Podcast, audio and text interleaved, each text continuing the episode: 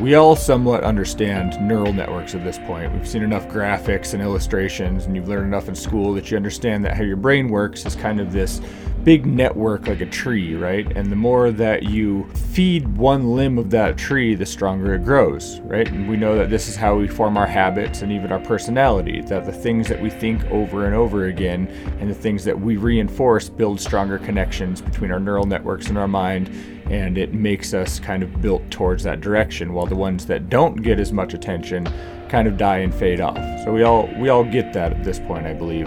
But what I don't think everybody understands is what happens to those neural networks and those connections and that tree of your mind during traumatic experiences and during stress. We've all been through plenty of fucked up things. We've been through bad breakups, death of people that we love, um, losing people in our lives, very traumatic experiences and other senses that go far beyond that. We've all been through things that have dramatic impacts in our lives.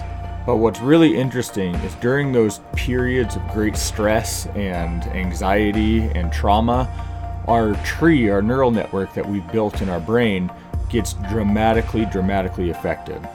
Stress and trauma can cause significant impacts to our levels of cortisol in our brain, in our synaptic connections, and it can affect our hippocampus and our amygdala. And there's a lot of science behind what actually goes on in your brain during these traumatic experiences. But the easiest way to think about it is that somebody's going into that tree in your brain, those neural connections that you've made in that network, and they're just pruning the shit out of it. They're just cutting all those connections and they're killing everything off. Now, this is really hard.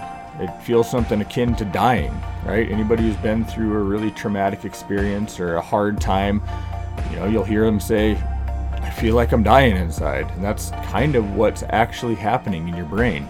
But that can be a really good thing if you understand it and you can use it right. This is something that's been known by religions and cults and even the military for a long time, and it's used in a productive way. That's why they need to break people down before they can rebuild them. That's why things like ritual are so important in religions and cults.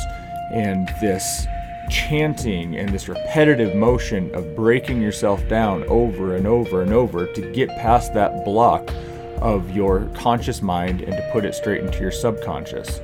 Many cults throughout time have used drugs or heightened senses of different kinds of mental states and ritualistic dances or repetitive initiation rites to reach this kind of state of gnosis, the state of, of all knowing, of getting past our initial mind to be able to get deeper into ourselves. And you see the same thing in religion with things like mantras being chanted or affirmations. And like I said, the same thing in the military. There's a reason why they make everybody wake up at 5 in the morning and go for an exhaustive run while you're sleep deprived and chant the same things that you're running over and over and over again. Why do all these things happen? These aren't just for no reason. It's because the people that set these things up and, and control these organizations understand how the mind works and understand that by putting the mind under extreme stress and duress, you actually are kind of pruning everything and breaking down that neural network. You're breaking down that tree. And at the same time, you're just flooding it with nutrients because it's it's not only pruning everything down, but it's overstimulating everything at the same time. Like I said, there's a lot of science that goes behind it, but the easiest way to think about it is taking a tree and pruning all the limbs off of it and then pumping it full of nutrients so it can regrow. Now, the same thing happens to us when we go through traumatic experiences. The only difference is when you're doing it in a controlled way, like through a cult or through a religion or through the military or doing it on your own when you understand these things, you're doing it piece by piece and doing this slow breakdown. Where when you go through this traumatic experience, this horrible breakup, this abusive relationship, this whatever that causes this to happen in your life, it happens all at once and it's much, much more dramatic. But the result is the same. We still end up with that pruned tree. They've also found that many psychedelics do the same thing to the brain, which is why psychedelics are becoming much more common in traumatic counseling and things for like PTSD because it allows somebody in a controlled setting to be able to simulate this stress response in the brain and kind of open up all this wiring that's been conditioned throughout their life so that they can then rebuild it. So, how can this be a good thing? I said earlier that this can be a really good thing when you go through this. How does that work? Well, it depends on what you do with it. I said that it was something akin to dying in your brain, and it truly is. But the good news is is that then you have a chance for resurrection if you take that chance and do it correctly. If you go through a horrible or traumatic experience and you have that pruning done and your tree's been chopped down to the trunk and you don't rebuild yourself, well, what happens? Then you stay dead.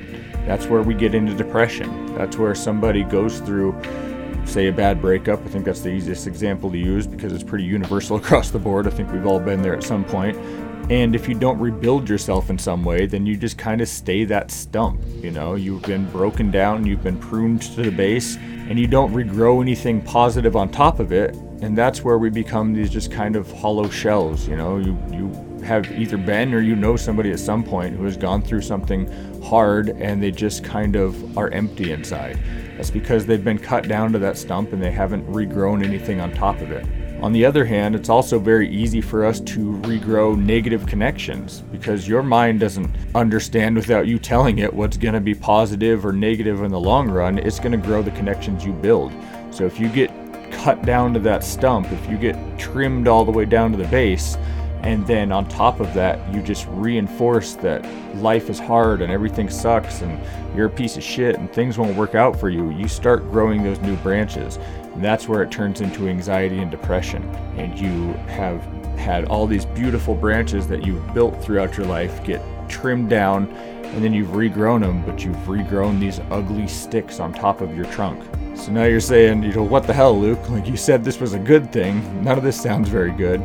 But the good news is is that when we get cut down to that trunk, if we do it the right way, we can regrow a beautiful tree in any way we want it if we understand what's happening to us. That's why you see so many people that go through breakups, go through dramatic life changes, or lose their career, or lose somebody they love, and all of a sudden they say, I'm going to start hitting the gym. I'm going to get obsessed with health. I'm going to start regrowing my career. I'm going to redo my life and they turn into a completely different person because you truly are becoming a different person when you go through something like this. You are killing off a part of the old person, and you have a choice to regrow how you're going to be a new person. And if you don't make that choice consciously, it's going to get made for you. And that can be really scary because you don't know where it's going to end up.